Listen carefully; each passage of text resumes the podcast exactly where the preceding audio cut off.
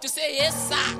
And then the Bible goes on to say, eh, if you are obedient, you are calling the Bible Alaba Shake Bredo Sokodo. Hey! Hallelujah! Ah no, let's do this thing. Give me first Peter chapter 3. I feel the anointing to teach this thing. The light, if the light goes on, it's not enough. It's not enough for the light to go on. The Bible says the light shines. It shines. No, my light will not just go on.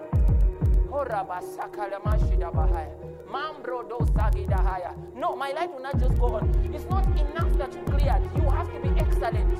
Your light, no, no, no. It's, it's not enough that you feel before.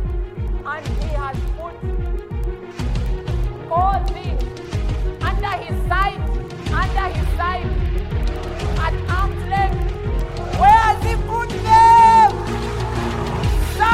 It's under my feet. It's under my feet. Come on! Hey, glory, glory, glory, glory! I can just finish sharing a thought and then we'll dive right into it. Yeah. So he said, if I wanted, I would call legions of angels. And I was trying to explain to you that there was so much uh, at Jesus' disposal that if he wanted, he would have cancelled the whole ordeal of dying. But what made him not to do it, I demonstrated to you, was not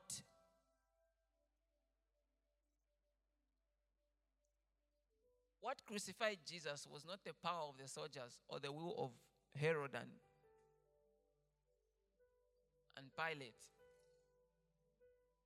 It was obedience to the initial will of the Father and not even to his own, because the Bible suggests to us that he, he seemed to have had a different plan at some point. But then the point that I want to just drive home is a point that, look,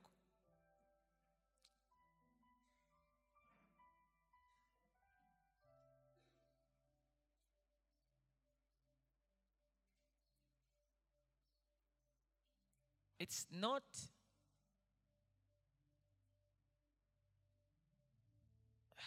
how can I put it? It's not every wrong prayer that God does not answer. One of the reasons you need to be very careful how you pray is that you may have your prayer request granted. For the one reason that you are God's child. A lot of times when we are doing persistent prayers, you can find it was not initially God's will for something to happen, but because we have persisted, God permits it to be so. When, when 1 John chapter 5, I believe verse 16 says, Whatever we ask according to his will, he hears us. The scripture which says that does not say that if we ask not according to his will, he will not hear us. We already have access to God through Jesus. So every prayer that is made by Jesus reaches God, whether it's his will or not. Yesterday, my son really wanted juice. And I put ice and all, and it's cold. And he's having a cough. And I'm really trying to. I've, I've, I've stanged him, I've stinged him, I've done everything I know. But he's just on me. I threaten I'll beat him, he's just on me. I now tell my wife, let's give him a sip, at least. My wife tries, she resists me, she fights me. She fights him, he persists. I, I then saw her giving him a sip. Was it our will for him to have that juice? Jesus knew this and he said, If I wanted, I would ask the Father to send 12 legions of angels, not this knife you're removing and cutting someone's ear. He says, If I want, I can call the Father.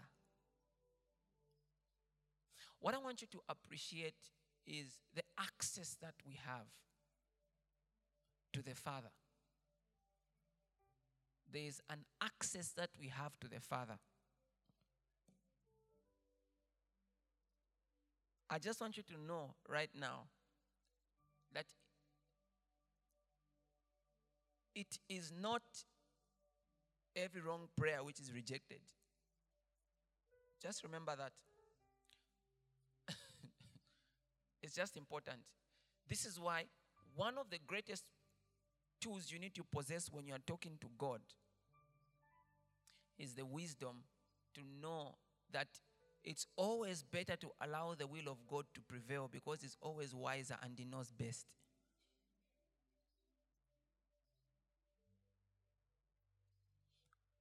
He knows best. So in in prayer, one of the things that you will need is ability to discern the will of God and then pray the will of God. This is why Romans 8:26 tells us, "We know not how to pray, how we ought to, but the Spirit comes to help us with that weakness." That's why we need the Holy Spirit in prayer because he helps us know what the will of God is. And sometimes the will of God does not come the way we may want it to happen. There was a time when I was praying in, um, I think that was 2011. You remember there were elections. And I said, Lord, all these heathens, my friends, I don't know which position you're going to give me, but I want to be getting paid more than them. So when we sent that application late, we, I even helped some of them write. Because with English, I wasn't that bad. Neither am I. It's just that. I even helped some of them write. When they were reviewing, when the results came out, I had been left out. I didn't understand. I got better grades than them. I wrote better English. I, I said, "Is this a, from the, my mother's side?" I, it didn't feel like that, but I was just not picked. I didn't understand. So I tried to reapply, nothing happened.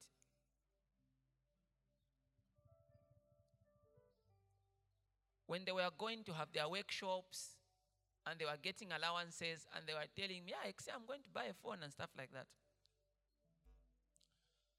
Then an uncle I had not heard from in a long time called and said, Ah, you know, here in Mpulungu, I think you can come. I think there's an opening. I moved from Kasama to Mpulungu. I reached there. I was even late. I didn't understand that election stuff. It was so complicated. We wrote the exams. I didn't even clear very well. The position I got was something like Asha.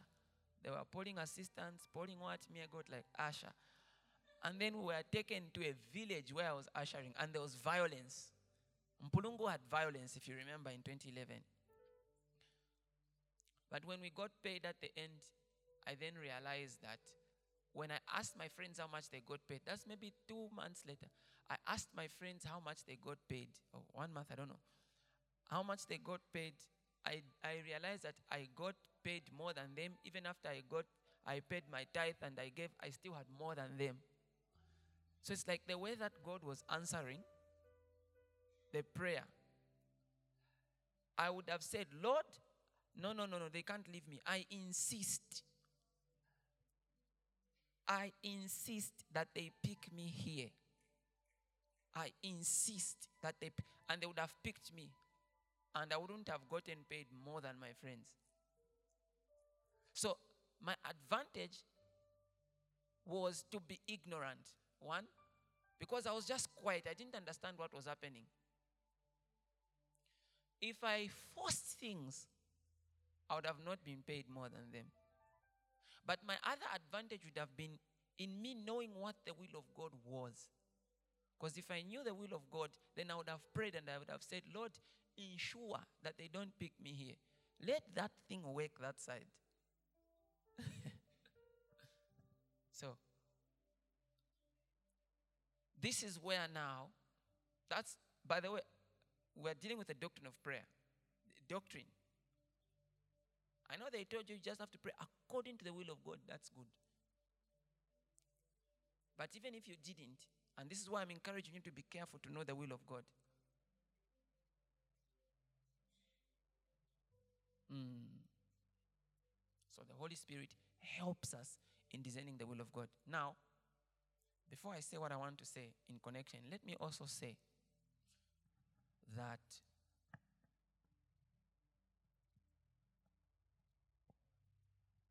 it's not always that God answers prayer, but sometimes God answers people.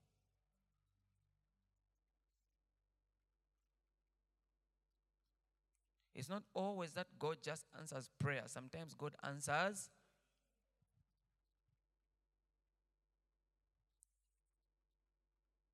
Sometimes God answers people. This is why, when you're going through things, sometimes you need to ask your friends to pray with you. There are times when I feel like a situation is hard, I tell my friends to stand with me in prayer because I've prayed. I'm not seeing a change. So maybe you guys, maybe there's something God is trying to deal with me. Maybe you, when you talk to Him, it will work. We all had that, maybe some of you didn't. We all had that moment where, like, where I grew up, if your father is upset with you, you send Joab, you will get what you want. That's how it worked. That's why he looks like him. So he would get what you want. My sister and I would try, would be blasted or beaten.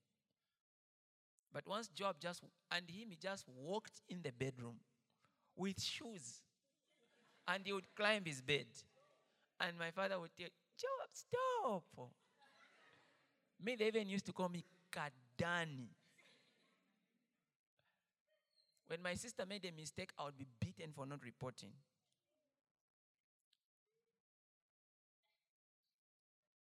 When I made a mistake, I would be beaten for making a mistake, even though I did it with my sister.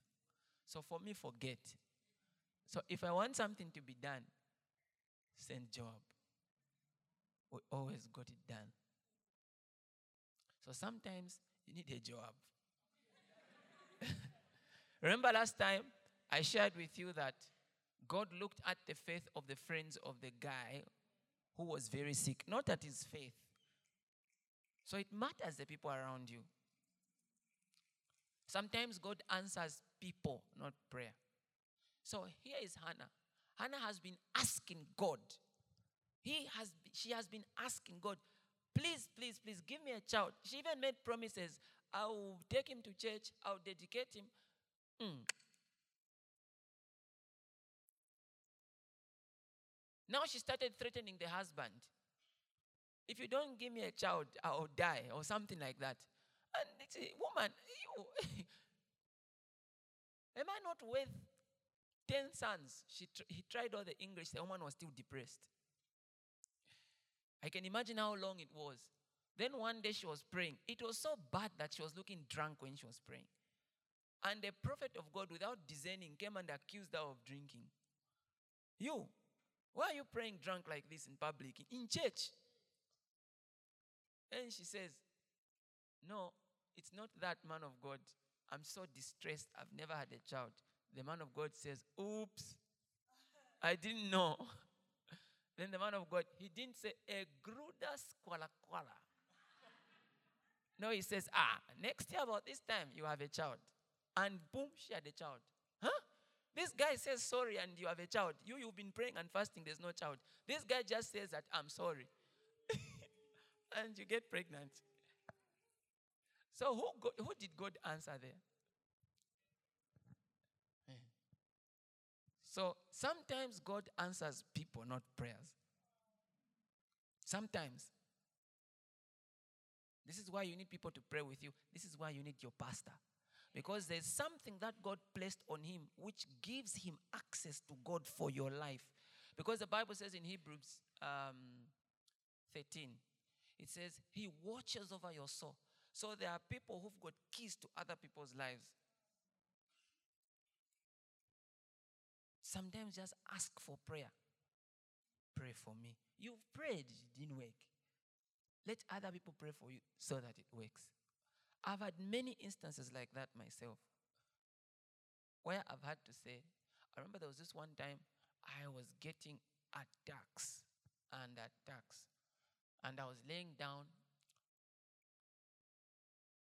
This one time I thought I'd woken up, but then I realized I didn't. I was sleeping on the couch. I thought I'd woken up. That must have been 2017. I thought I'd woken up, but I hadn't. And I saw powers of darkness surrounding me, a lot of them demons. And they were shouting, Come out, you see, come here, we'll deal with you. It was that bad. But I noticed there was a hedge of fire around me, so they couldn't access me. And then this other time, I had one of those encounters. I didn't know what to do. I had shouted, Fire! What you not to shout? Then I just said, I'm going to tell Pastor Mwileli. They ran away. I'm not saying it's Jesus. No. Trust me, if there was a doctrinal guy, it's me. but they said, Paul, we know. They didn't say we only know Jesus. They said, ah, we know Paul. even Jesus, we know him. That's from your Bible, right? So that means even Paul, they knew him. They said, he. Even Jesus, they knew him. And I'm not saying this for the worship of men or anything, but I'm just telling you my personal experience. That there are people that God puts in your life that themselves are an answered prayer. They are a walking answered prayer. Are you listening to me? So sometimes God answers people and not prayers. Social media can just cut this part and take you all over now. Listen to what they are teaching with a red suit. It's just that I forgot white pointed shoes. Praise the Lord. And so it now becomes important in discerning the will of God to engage the dimension of the Holy Spirit. Write this down. There is a revelatory dimension of God you will never know if you don't pray. There is a revelatory dimension of God you will never know if you don't pray.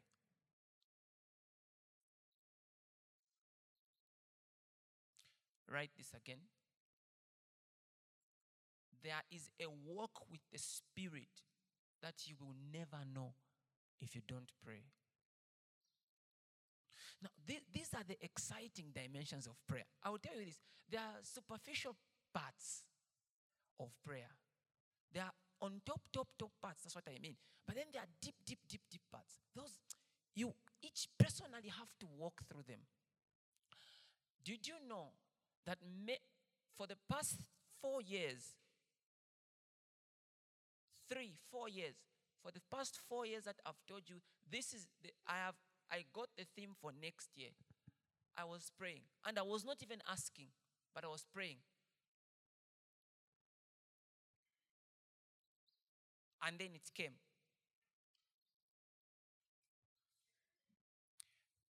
Many of the sermons I have taught, many of the sermons I have taught came to me whilst I was praying.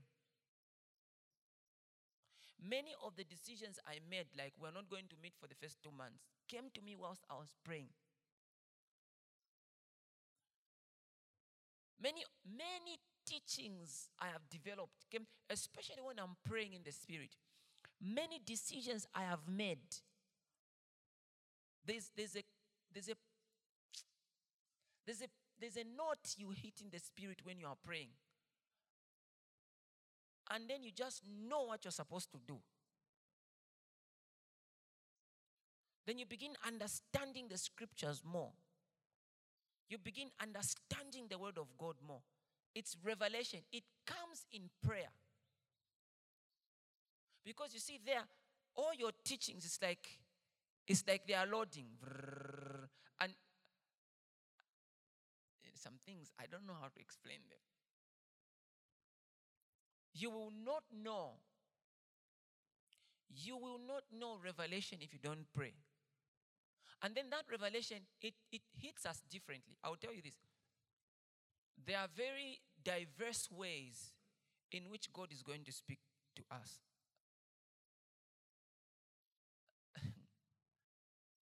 my, my, one of my wife's sharpest prophetic moments is when she's dozing. She would do like this. Ah, you know what I just saw? Uh, uh, I'm thinking, I ah. this girl, does she know what she just said? And I thought, ah, it's just once off. She will know my dimension soon. The next morning, ah, you know when I was dozing, I, I'm just like that. So she will have revelations about this, about that when she's dozing. That one, there's nothing you can do about it.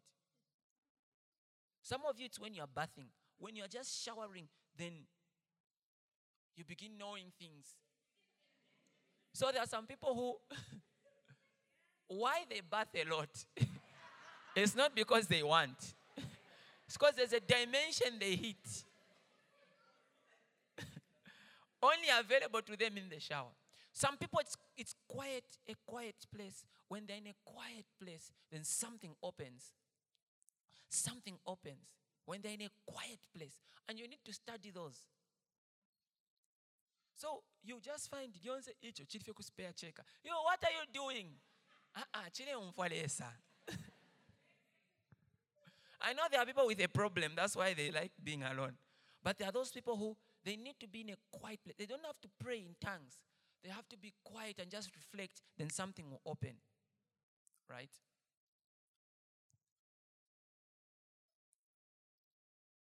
Many encounters I have, I don't know.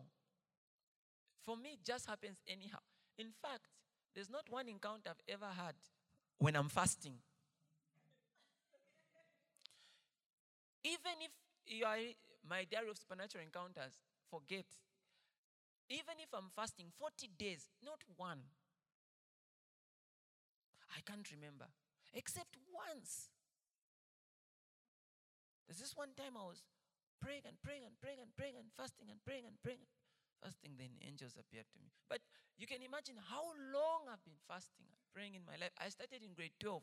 In fact, Job can tell you, my father forced us to fast and pray when we were young. He locked us up together with my, his, his mother-in-law, my wife, my, my mother's, my mother's mother.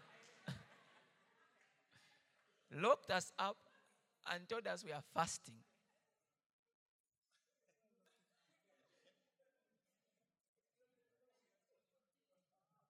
And we began to pray and fast with my grandmother. She was very prayerful. And we began to pray fast, pray fast. Obviously, Joab was allowed to eat, but he said, mm. fast, very fast, very fast. I'll stop jump very soon. I'll stop. So, I'm working on it. I'm trying. And then we fasted and prayed. Me, my mother sometimes would almost deny me food if I forget scriptures. I don't know why I had that military training. So I started there. In grade 12, I would have dry fasts once a month. I would have a dry fast.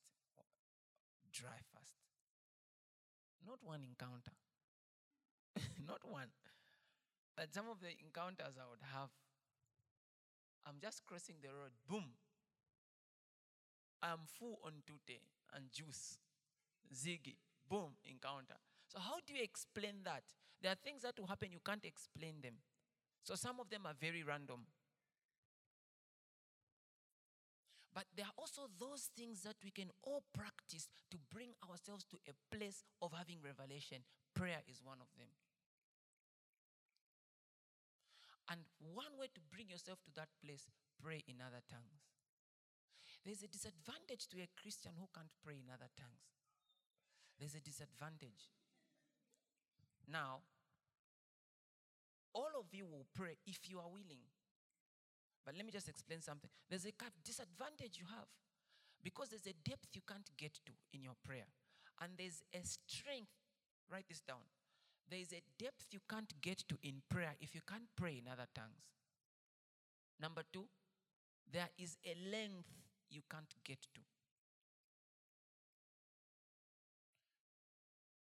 There's a length you can't get to. And number three, there is a level of revelation you cannot have capacity to hold and receive. Capacity to hold and receive. If you can't pray in other tongues. Let me explain on length.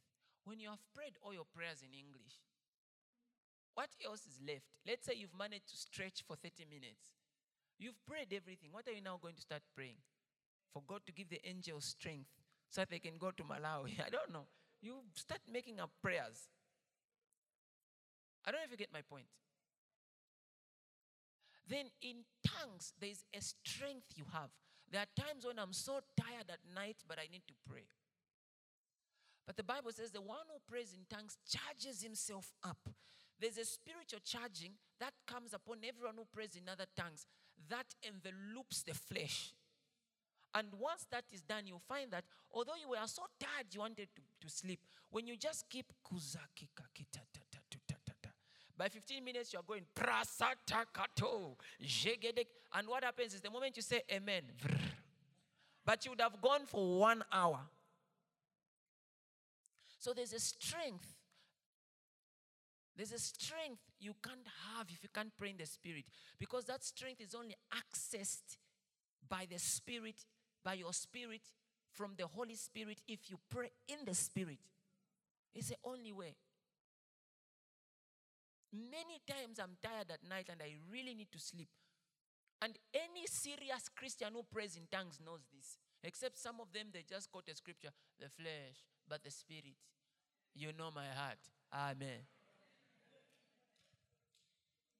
But you know, and I want you to try this. Some of you, you need to get serious. You know that I know I'm tired.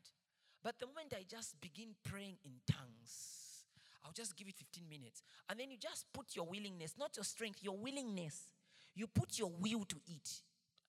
This week, when you are tired, try it. Make sure you are tired. And you know that normally at this point I, I am gone. Then now you, you engage the thing. Huh?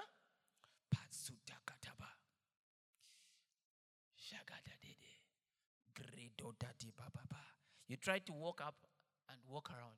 Zuka. You know the flesh you, do you guys know the flesh? The Bible says to mortify the deeds of the flesh. The flesh is not just sleeping around. You just want to sleep. You know you're supposed to pray, but you're just saying God understands. He doesn't. It's the one in your head. The one in your head is different from the one in the Bible. The one in your head understands.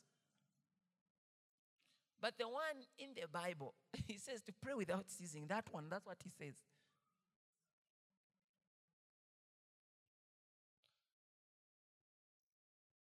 The flesh can develop a mind of its own. That's why the Bible says, But I put my flesh under, I discipline it with hardship. 1 Corinthians 9:27. 1 Corinthians 9:27 amplified. I like a boxer, I beat it. The flesh has to be beaten. I don't know how you're going to beat it, but you beat it. By the way, I've been fasting ever since I was young, but every time I start a fight, it hurts. Just to encourage some of you. every time I say I'm fasting, I feel attacked. I've been fasting from my days as a boy. But even now, this week I, fasted. I woke up in the morning and I heard the Holy Spirit say, I need to do something, but I need an empty stomach to work on. Very strange sentence. And I planned that today. Uh, if. Have you ever felt the hunger for if? now, some of us have reached that level where heaven would be in shock heaven suddenly told you you're fasting and you refused. Suddenly. I know some of you, when you're told suddenly, ah, they should understand if I refuse. I'm on medication. What medication? They were feeling the heartbeat, so I'm feeling my heartbeat. some of us have reached a place where it just comes boom fast. Hey. Trust and obey. There is no one to be helped. And I'm trying to tell God, but the Bible says God loves a cheerful giver. Then God responds. The Bible also says, Those that sow in tears shall reap with songs of joy. Sunny, it's time to sow in tears. It still hurts. In other words, the flesh can't be trained sufficiently. This is why the fact that you escaped a girl last year, when she tried to sleep you by coming into your room, you ran away, praise God. You need to use the same technique to defeat the other girl this year or the other guy this year. Because your flesh is, will still negotiate with you. I have needs. You're not the first man alive to make a mistake. Not like you will enter in the Guinness Book of World Records. mutobefyekisi kwachilopi awo kwena yakutobeyo yoba chitafo bidi then now you have to start repenting for the next one week. You can't save correctly. By the way every time you are suspended and you are in leadership just know just know that the work of God is disturbed. So when you're making some of these mistakes, especially as a leader, remember that it's not just your life that is at stake, it's God's work. Because once we suspend you, it means the area you are handling, we have to find another place to another person to replace you. That's painful. We got used to you. So just behave yourself. It's so draining. By the way, Mwansa will not be a minister anymore in this church. He's suspended. The apex Mwansa, Minister Mwansa. So none of you should ever call him a minister. Am I clear? I went there. So that's just the point I make. Observe yourself. Live correctly.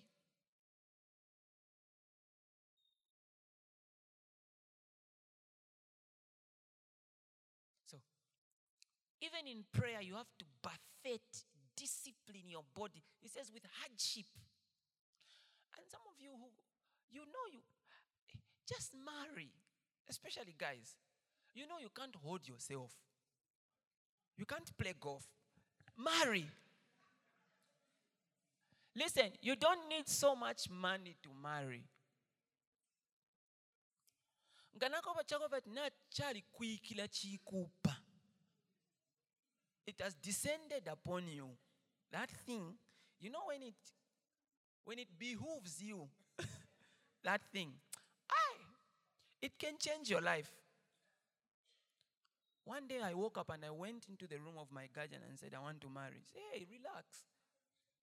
Do you have money? I said no. What are you don't marry. There's this girl mavis Just marry. Don't trouble us. Every time you're just thinking about him, about her. If there's someone, especially, some of you just marry. All you need, find a house in one of these places that you can rent. My kusha, me, I'll do the paperwork. We will clap hands. I can even pay for your for your venue in church here. It's not expensive. I pay for you.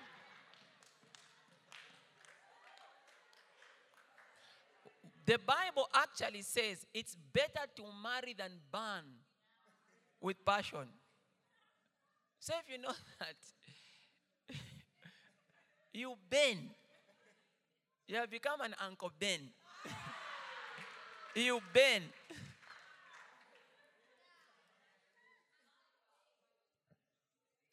Just come to me and say, Daddy, I don't have money, but I said, Don't worry, Sonny, come here.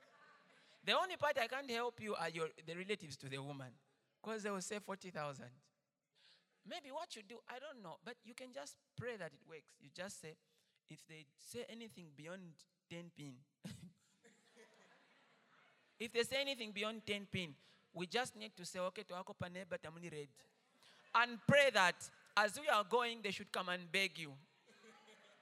Now, as you are going, they are not coming, you are just going.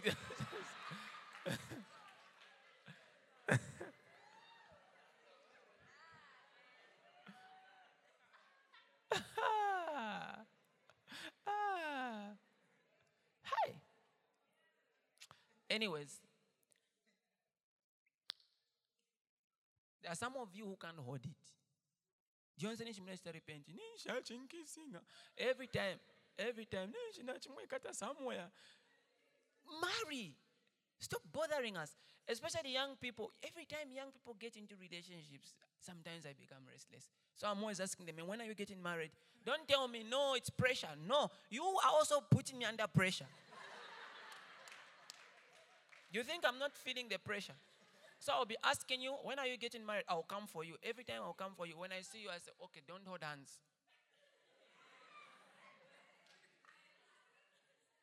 Hello? You, you, oh, you will not trouble me. The devil is a lie. What are you doing in first year wanting to get into a relationship? Some of you, it's not that, no, me, I can't stay single. No. Some of you, it's just indiscipline. You are doing disciplined. Ah, it's not time. Even the Bible says, and God said it's not good for man to be alone. Sometimes God has to say. Not when we know why ever.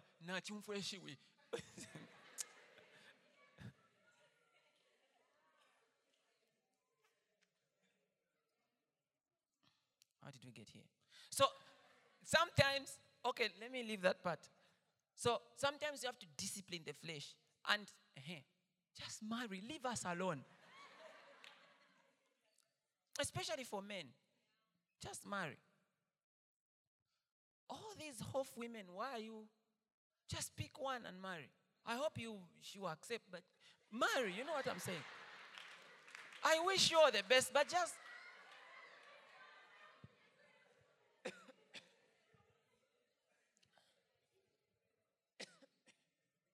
So even in prayer, you need to discipline the flesh. Discipline the flesh. The reason why some of you are not able to pray is because you are not dis- you don't discipline the flesh. The flesh must be disciplined. Your desire to sleep will always be greater than your desire to pray. Trust me. Your desire to eat will always be greater than your desire to fast.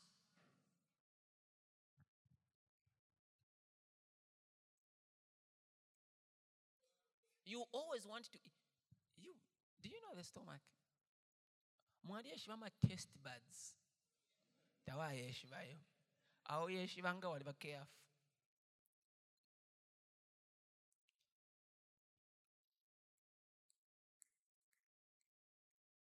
Someone said discipline. So watch yourselves. I'm giving you this week. When you are tired, begin to pray in the spirit. Uh, give me the questions. Also, length. That length is as a result of the strength. You always feel like there's something about to hear. There's something about to hear.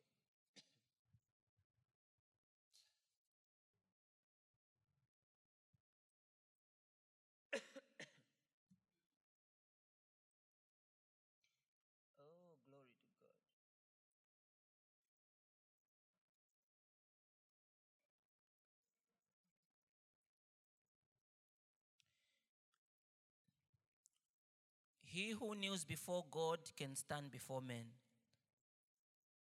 Leonard, Leonard Ravenhill, an amazing preacher of old, you should listen to him.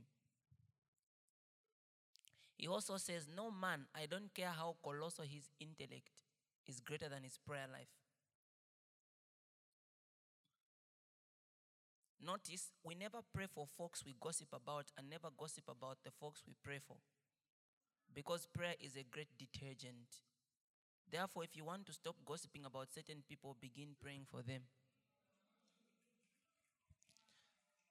How come you love this? You need it.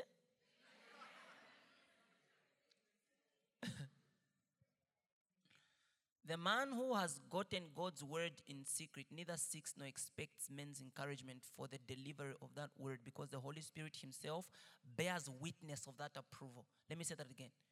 The man who has gotten God's word in secret neither seeks nor expects men's encouragement for the delivery of that word because the Holy Spirit Himself bears witness of that approval. The secret of praying is praying in secret. That's Leonard Ravenhill. Prayer should not just be an act, but an attitude of life. Billy Graham. Prayer should not just be an act, but an attitude of life. Prayer is crucial in evangelism. Only God can change the heart of someone who is in rebellion against Him. No matter how logical our arguments or how fervent our appeals, our words will accomplish nothing unless God's Spirit moves. So, all those who do evangelism, we must pray. That's Billy Graham, the past two I've quoted. Great man, you can look him up as well. Prayer is crucial in evangelism. Okay. Andrew Murray. Oh, let the place of secret prayer become to me the most beloved spot on earth. There's a place where prayer becomes that enjoyable. E.M. Bounds. There is neither encouragement nor room in the Bible for feeble desires, listless efforts, or lazy attitudes. All must be strenuous, urgent, and ardently flamed desires, impassioned and unwearied insistence, delight, delight heaven. Our whole being must be in, in our praying. I read that again. There is neither encouragement nor room in the Bible. Okay, don't write. I will send them in the church groups. there is neither encouragement nor room in the Bible for feeble desires, listless efforts, or lazy attitudes. All must be strenuous, urgent, and ardently flamed desires, impassioned and unwearied insistence, insistence delights heaven. Our whole being must be in our praying. Alexander Whyte. If you find your prayer life to be always short and so easy, without cost or strain and sweat to you, you may even depend upon it, but you will not, but you have not yet begun to pray. Charles Spurgeon, I know of no better thermometer to your spiritual temperature than this, the measure of the intensity of your prayer. Now, all these were theologians who were talking about intense praying. Spurgeon further says a prayerless church member is a hindrance. He is in the body like a rotting bone. Before long, since he does not contribute to the benefit of his brethren, he will become a danger and sorrow to them. Neglect of private prayer is a locust that devours the strength of the church. Billy Sunday says, if you are a stranger to prayer, you are strangers to power. I'll share them. All right? Okay, so let's look at one or two questions. I'll continue with prayer later. So tomorrow we are fasting up to Friday.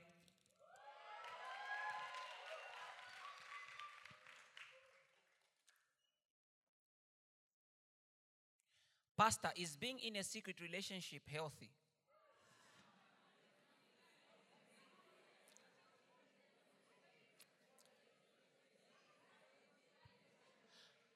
So now the context of the question, I don't understand it. Is someone keeping you a secret? They are not posting you. There's a problem, especially if you've been dating for some time.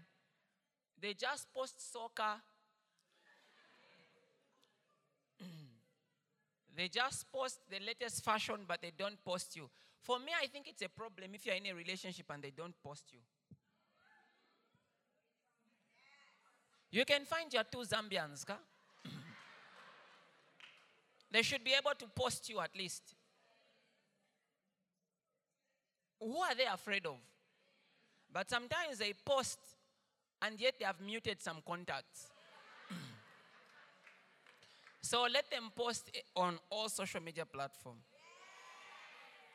But it's not a secret relationship if your pastor is aware of the both of you, maybe one senior member of the family is aware and maybe you've just not gone public. But six months, you're not going public.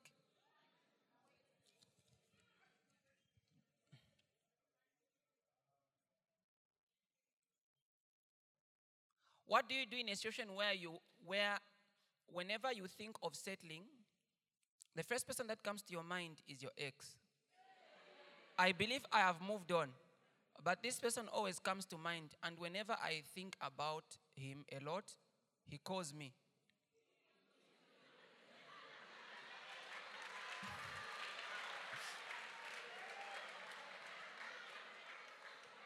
Whenever he is in Lusaka, he wants to see me.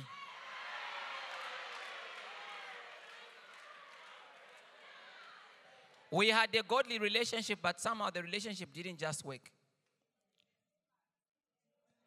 Even when I'm praying for my life partner, I usually receive a text or call from him.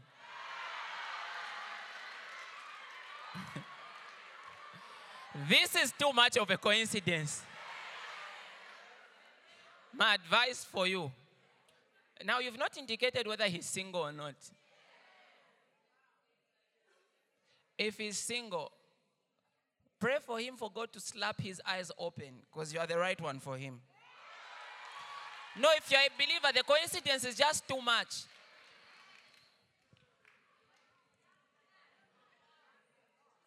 Initially, I was going to say maybe you have a soul tie because if you slept together, sometimes, but you said it was a godly.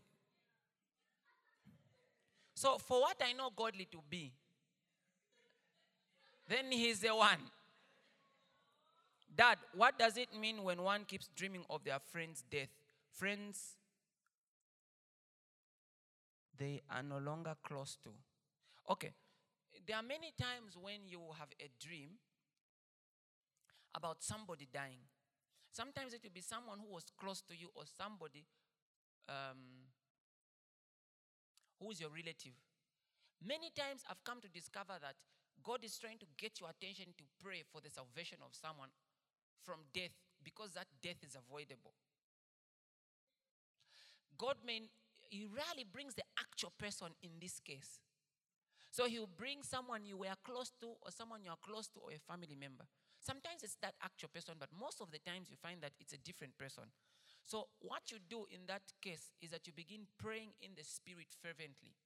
You begin praying in the Spirit fervently. You begin praying in the Spirit fervently. You begin praying in the Spirit fervently. Go, with that issue on your heart, then God will use your prayer to preserve the person who's supposed to be preserved. And normally, you will not even know that they are preserved.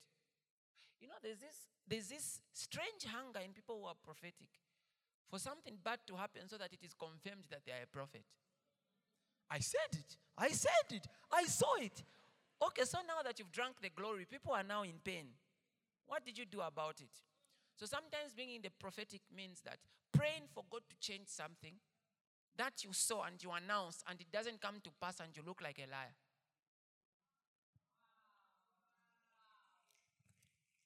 I shared with you a testimony when my I had a dream that a woman came to me and she was passing. I felt like Abraham. You know, when Abraham was sitting down and there were these three men who were passing, and I was sitting just down there. And I saw this old woman, and I said, This is not a normal old woman. So I rushed where she was, and I said, Please come home and eat something. She refused. I insisted. When I reached home, all I found were groundnuts. I gave her. So when I gave her, she looked at me and she smiled and she said, Follow me. And I followed her behind. I was just following her. But there was something very strange about this old woman. She had very strong white teeth. Very white, very strong. I thought that was an angel hiding. Because they do, they do that. So when we reached there, when we reached there, where she was taking me, we found a man who was in a wheelbarrow. He was in a wheelbarrow. No one could come close to him, and he was very sick. And she told me, You need to petition for him. When I, be, I now I couldn't look into the wheelbarrow because I wanted to see who it is, but I couldn't look and she disappeared. I looked for her, she disappeared. So I began to pray, pray, pray. When I woke up, I decided to, to, to, to, to begin engaging in prayer. I didn't know who it was, but I felt it was someone very close to me. When I prayed, when I prayed, I think two days I was called that my uncle is very sick. What's the problem? BP and COVID. Then I now, the Spirit of God now told me that's what you are dealing with. And I told him, I now get into my dimensions. I tell him, Don't worry, you'll just be fine.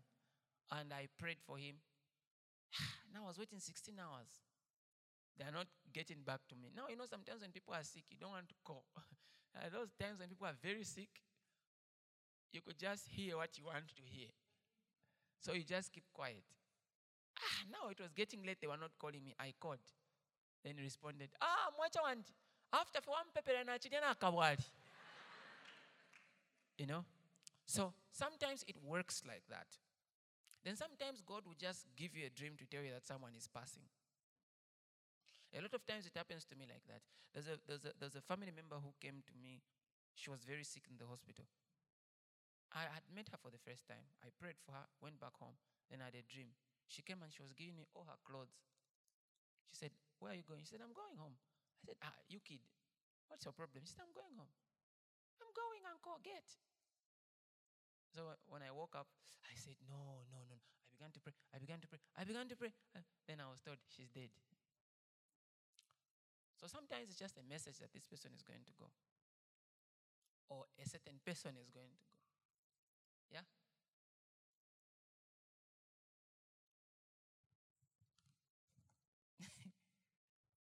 So pray.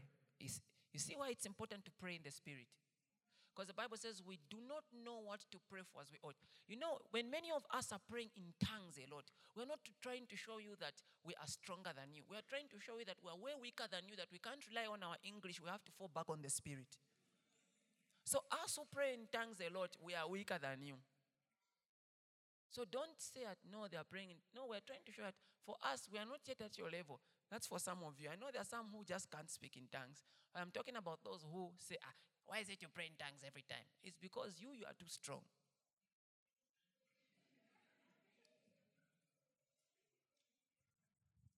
The only reason I'm not going to read this is because it's too long.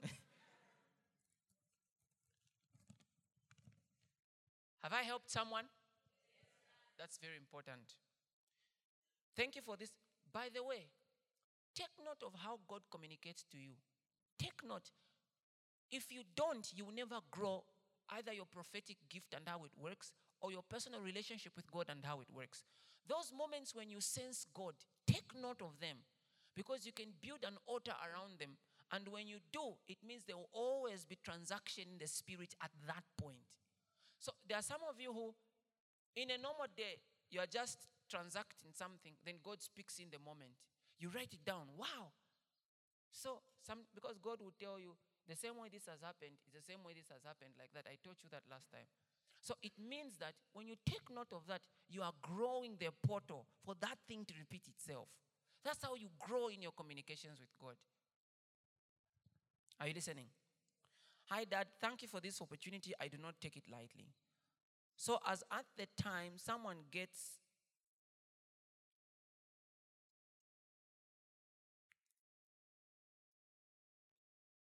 someone gets saved, they give their life to Christ, they are no longer identified by their past mistakes, right? Right. Now, what happens when such a person is about to enter a relationship? Do they have to tell their new partner about all their. I think we know where this is going.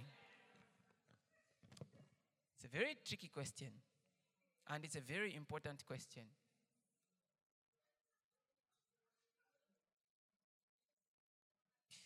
Yeah.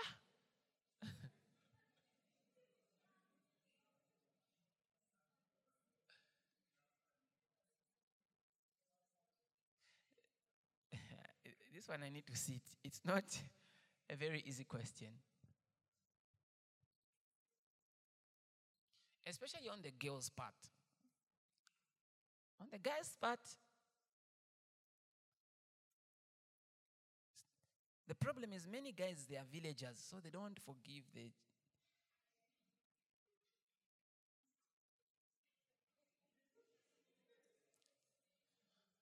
There's always that time in the relationship when it's becoming serious where you disclose everything. Have you ever slept with someone? What, what, what? Were you ever active? How many times? Some people want to know. This is why, number one, stay away. Because when you find the right woman or the right man, you either have to lie or tell the truth. So, first, let me start from there. Just stay away. Then there are some people who maybe it was because, ah, this question, Maybe it was because um, they were raped. You can tell him.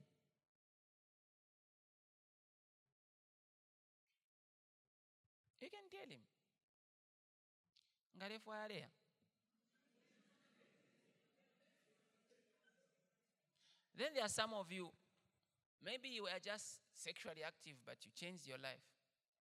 And then that question comes. If you say no, he may discover. if you say yes, he might leave. All the best.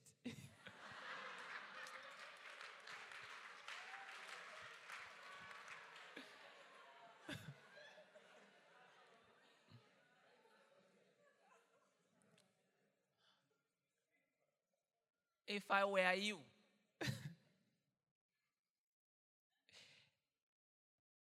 if I lost a child, whether through an abortion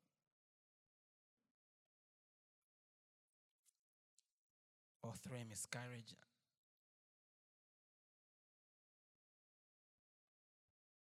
I wouldn't say.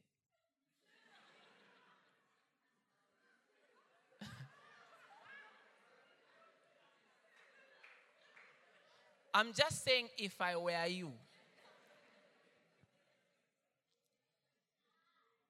God has. Now, I, I absolutely think people have differing opinions. Can you allow me to give mine? And I respect it. But I want to.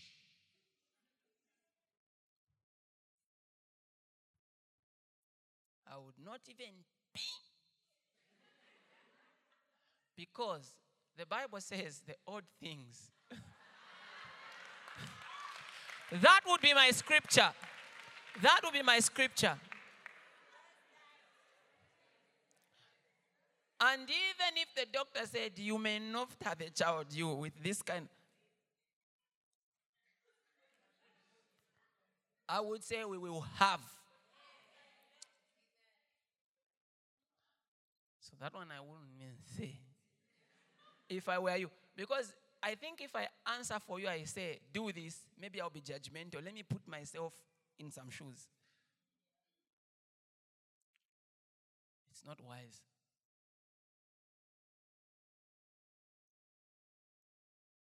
Did you sleep with some people? Now, I think I've dealt with that one. Were you sexually active? Yeah, I was young. So, my boyfriend or my girlfriend, it happened. But you know, I don't like talking about it. Because if he hears that five men, so I'll tell him I don't like talking about it, but it happened with my boyfriend.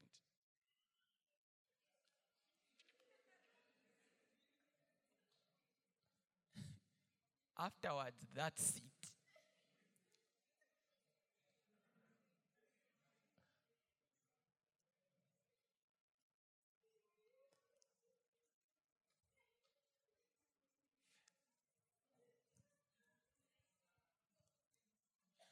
What does it mean? when you're constantly dreaming about angels singing hymns, it means start singing hymns with them.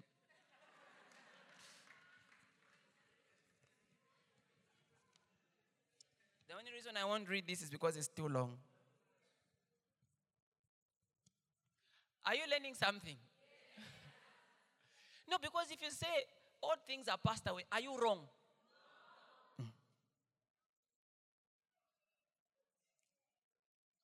Are you hiding? No, Jesus hid for me in his blood. Why are you trying to go back? Galatians 2:20 I've been crucified with Jesus. I no longer live. I told you last time, some of you want, I want a virgin. It's not a virgin that makes a good spouse. You can have a non virgin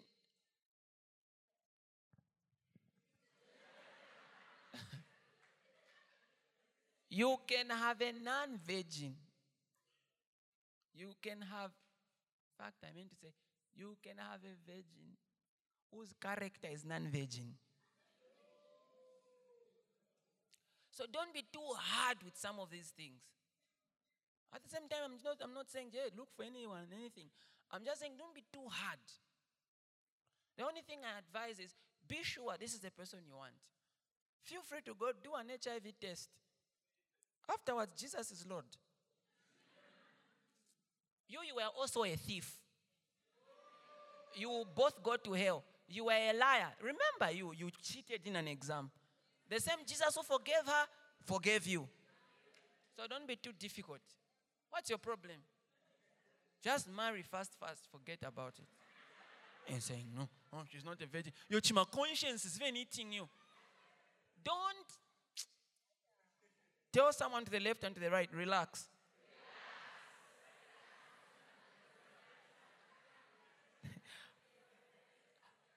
I think sometimes in church we need to have some candid discussions.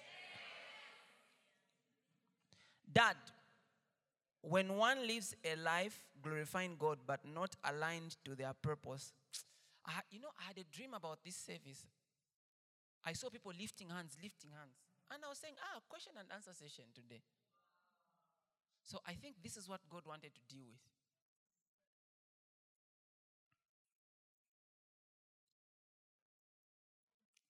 When one lives a life glorifying God but not aligned to their purpose, does it mean they would go to hell? For example, if I was called to be an evangelist, but I live a life of a pastor, and it's still bringing glory to God, don't bother your conscience so much. Listen, when it comes to purpose,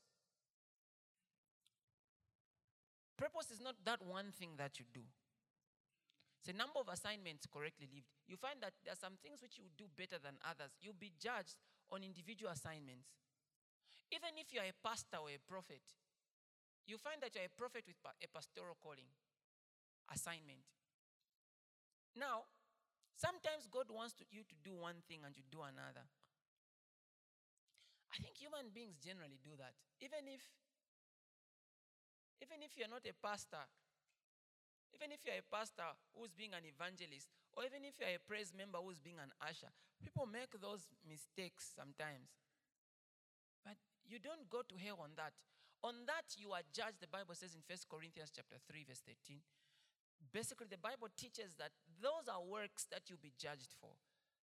The question of hell and heaven is a question of salvation. Did you give your life to Christ? Are you listening to me? Eh, also, some of you who, who slept with people.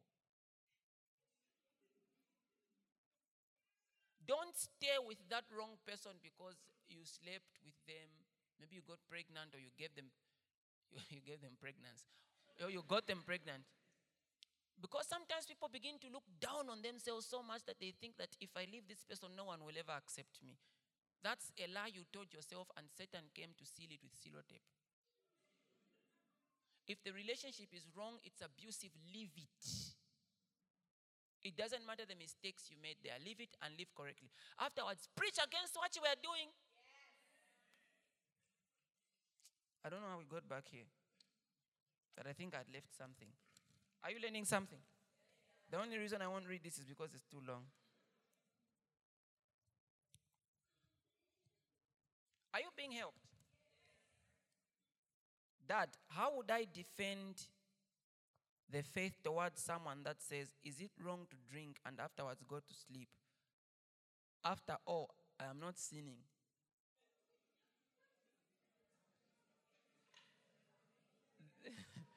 no, answer. Give me a mic. Let me hear. I think on this topic.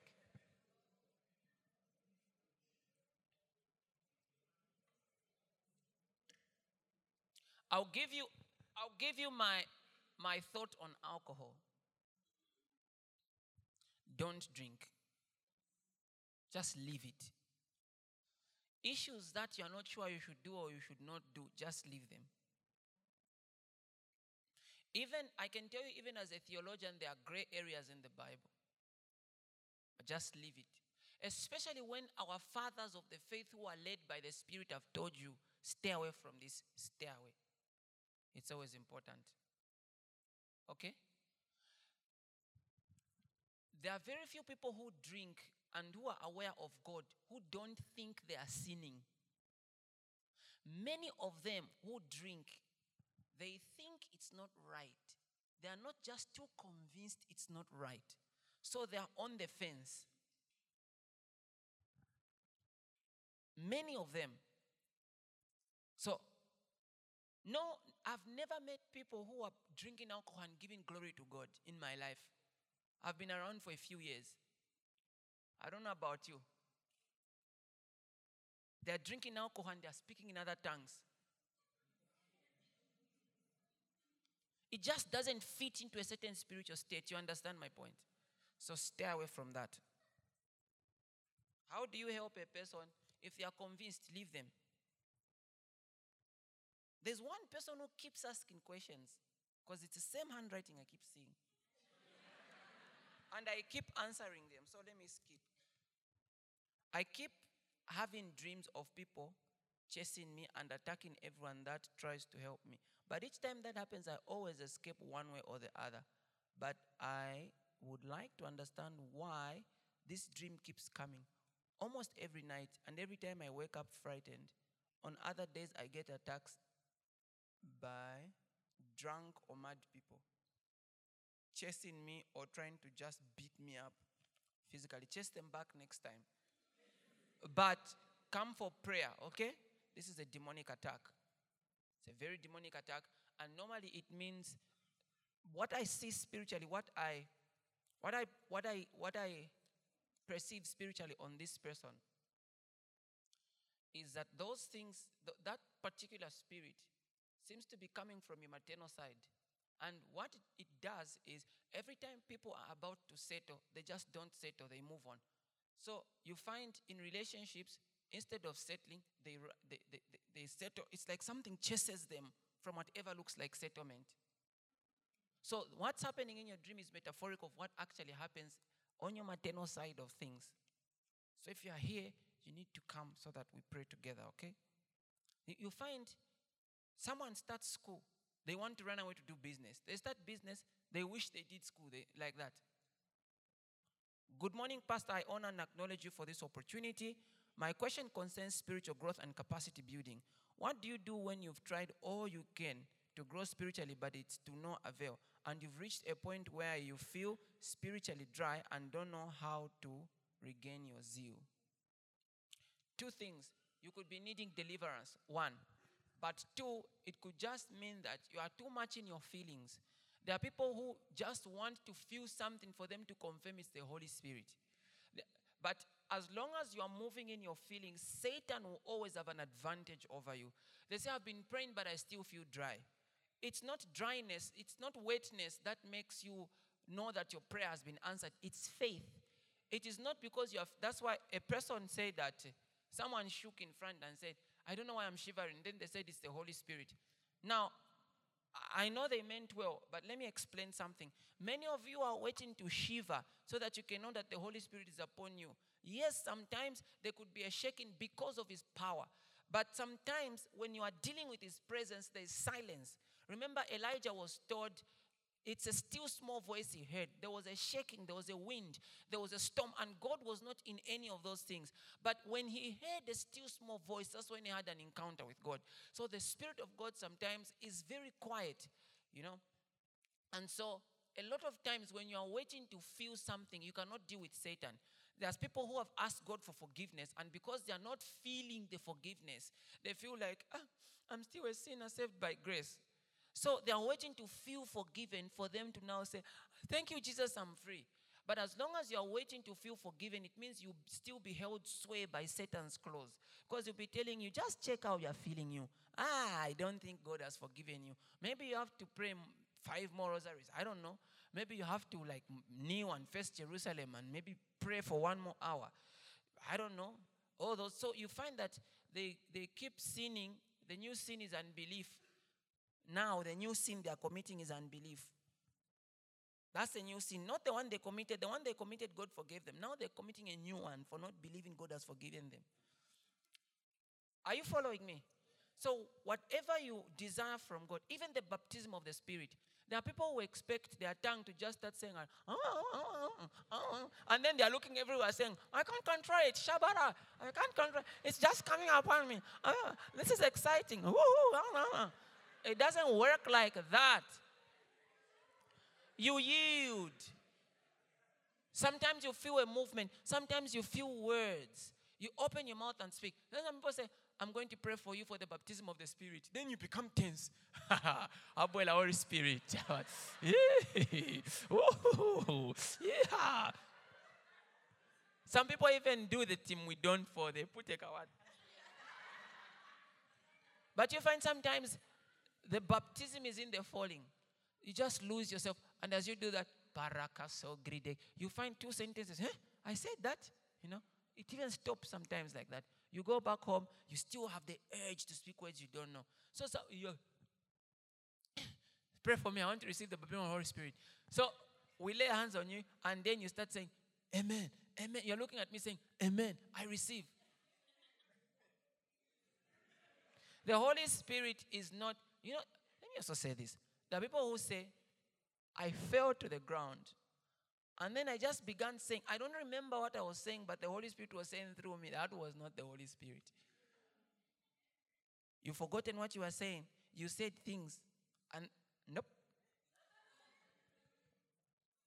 The Holy Spirit does not possess your mouth and your mind so that you begin saying things and you don't know what you said.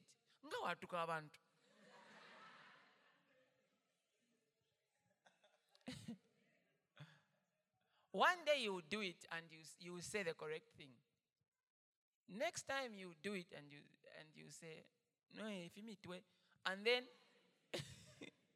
you say, no, it's the same Holy Spirit. No, even the first one was just. Even men who prophesied, the Bible says the scriptures were written as men were moved upon by the Holy Spirit. They were moved, they were not possessed. And even if, when we say a person is possessed of the Spirit, it's figurative. So he begins to suggest words and he begins to inspire words and they begin to say, Thus saith the Lord. And as they begin to speak, even the Bible says the spirit of a prophet is subject to the prophet. That means, although the spirit is moving on the prophet, the prophet decides what comes out and what stays in. So people will just say anything they see. Red flags. That's not how the Holy Spirit works. He will, he will put words in you. Now you have to open your mouth and speak them. That's how it works. It's called yielding. You just don't wake up after you've had a dream. You take yourself to tell someone.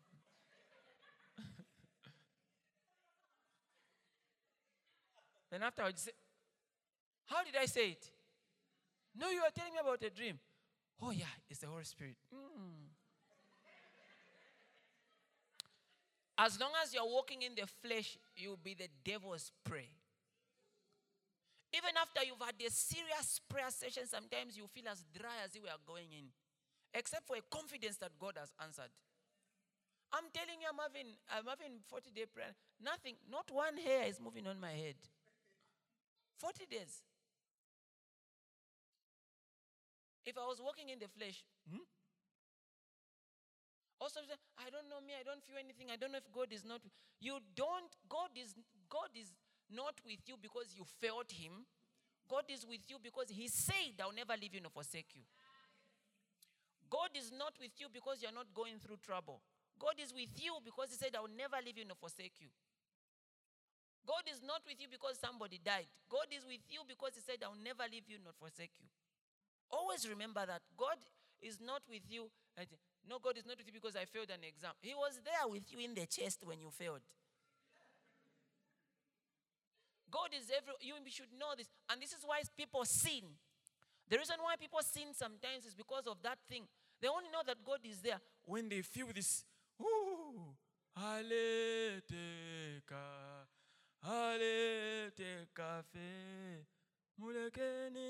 eh, hallelujah. Ah, God is here. So when you are in private now, you are stealing nani mumpoto na bepika wafonka na mofi beans. Mfom.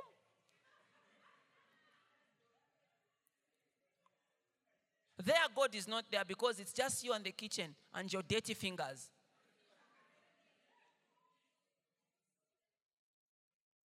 So that that Because faith is the substance of things hoped for, the evidence of things unseen. So even God, if we have to relate with Him, we relate with Him from a point of the evidence of the unseen.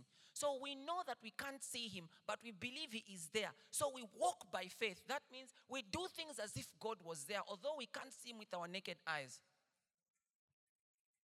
So when people sin, it means that in that moment they lacked faith because they were unaware of the presence of God. Why? Because they walked in the flesh.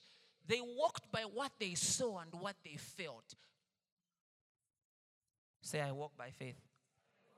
So, this issue of I'm not feeling anything, God help you. I'm going to answer two more, then we're going to close.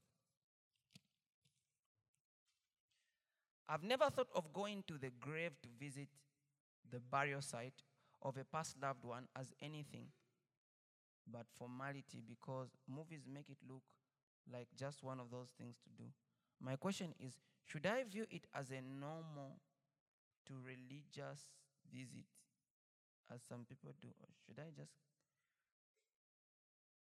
should I just keep a past loved one in my heart for remembrance? It's up to you. Also, why are you having a strong desire to go to the gravesite? you should check. There was a time when I saw a certain movie clip and I really wanted to watch it. So I forgot about it. And in the night, I felt a desire to look up the movie. I forgot it. In the morning, I and then the next day, I then I realized this is an evil spirit that wants me to watch that movie. It's not normal. So I said, Hey, get out. And the desire left. So sometimes you can desire to go to the grave. Usually, And the grave you, are, you want to go is not Memorial Park. Funa cheija kumtumbi. Kuja kwinango kuja. Uh, no, what's that other gravesite? Eh, You just want the Chingwere ones. Also, when you go there in Memorial Park, they'll ask you at the gate, this is not visiting hours. what do you want to do? So some of those desires, manage them, huh? Because it could be an evil spirit wanting you to go to the gravesite. And then now you'll be dreaming yourself every time when you even you even look at the name. Chinshingwa Mbewe. You can't forget the name you saw. Every time you just say Chinshingwa Mbewe. Chinshingwa Mbewe. now you start being haunted by Chinshingwa Mbewe. Also, some of you have been thinking, I need to go and see body viewing. I need to. Why do you want to see it? If you don't want to see, just sit. Just come out the other side, or when they are passing, just just pass. Because you find that desire to see. Now you have a picture in your head. Ah, the next one month, torment after torment after torment after torment after torment because of a picture you saw. Also, why are you afraid of the dead? Are they not supposed to be afraid of you? Every time you just hear someone is dead, oh, it's fear of the unknown. Now Satan will be using a weak thing, a dead body, to be scaring you. Every time you think of a dead body, you're anxious. Songa mwafa mkaitina.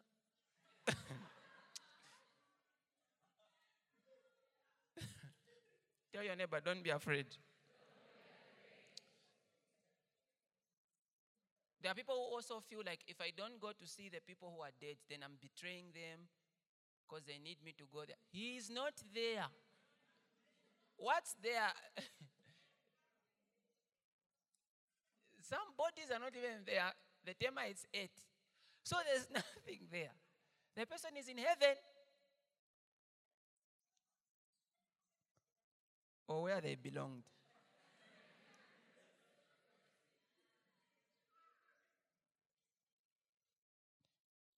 Pastor, what does it take to yeah, yeah, yeah, yeah, yeah. Pastor, what does it take to join the dear son, dear daughter group? Because sometimes I feel like a stepchild.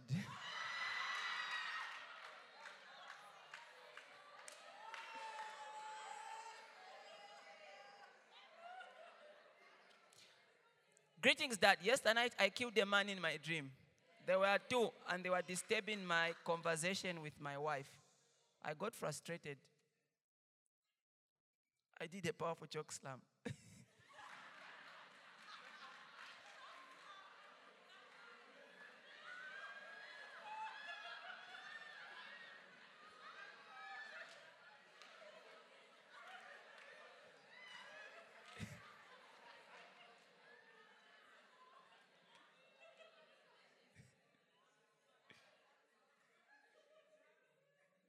Don't bring any questions, you.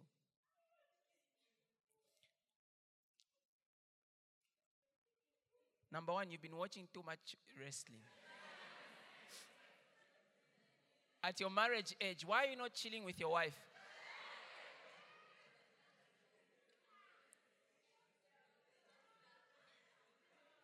And some of you who are married or you are dating, especially the married people, you find you're always on your phone when you're married. You need to be careful with the phone. Sometimes just put it away and spend time with your wife. Even if there's no story, keep looking at each other. Till whatever you desire to see, you see it.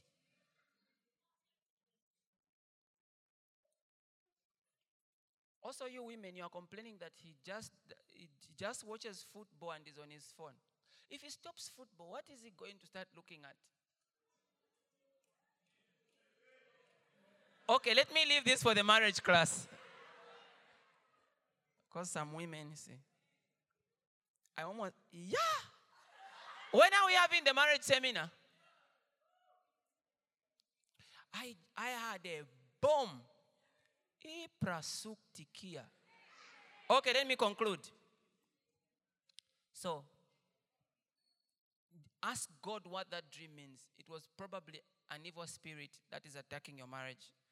But ask God because it could be that you are you you watch too much wrestling. But it could be what I say. I don't sense anything in the spirit, but it could be either. I need to ask your wife. Uh, wife, does he watch wrestling a lot? he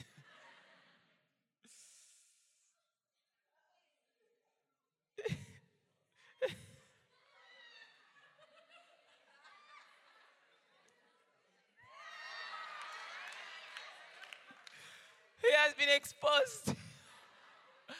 Ah. See me for counseling. Both of you.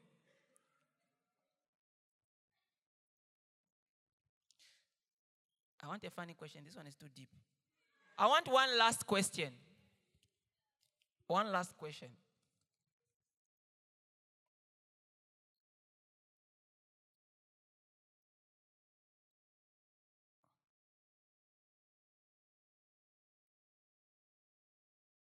This one, the only reason I want to read it, the English is not.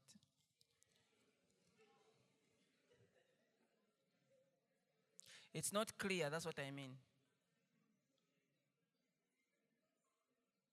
Okay, I'll answer this one. I acknowledge you, Pastor. I wanted to ask, what is the use of anointing oil? How does it, how does it work? I don't know. People use it differently, right? But if you've seen here, we are not too much into the use of anointing oil. So sometimes people come to me and they say, Pray for my bottle. I want to be using it as anointing oil. And people use anointing oil as a point of faith, right? But some people believe that's the only power. So now what happens if the anointing oil is done? It means the power has also.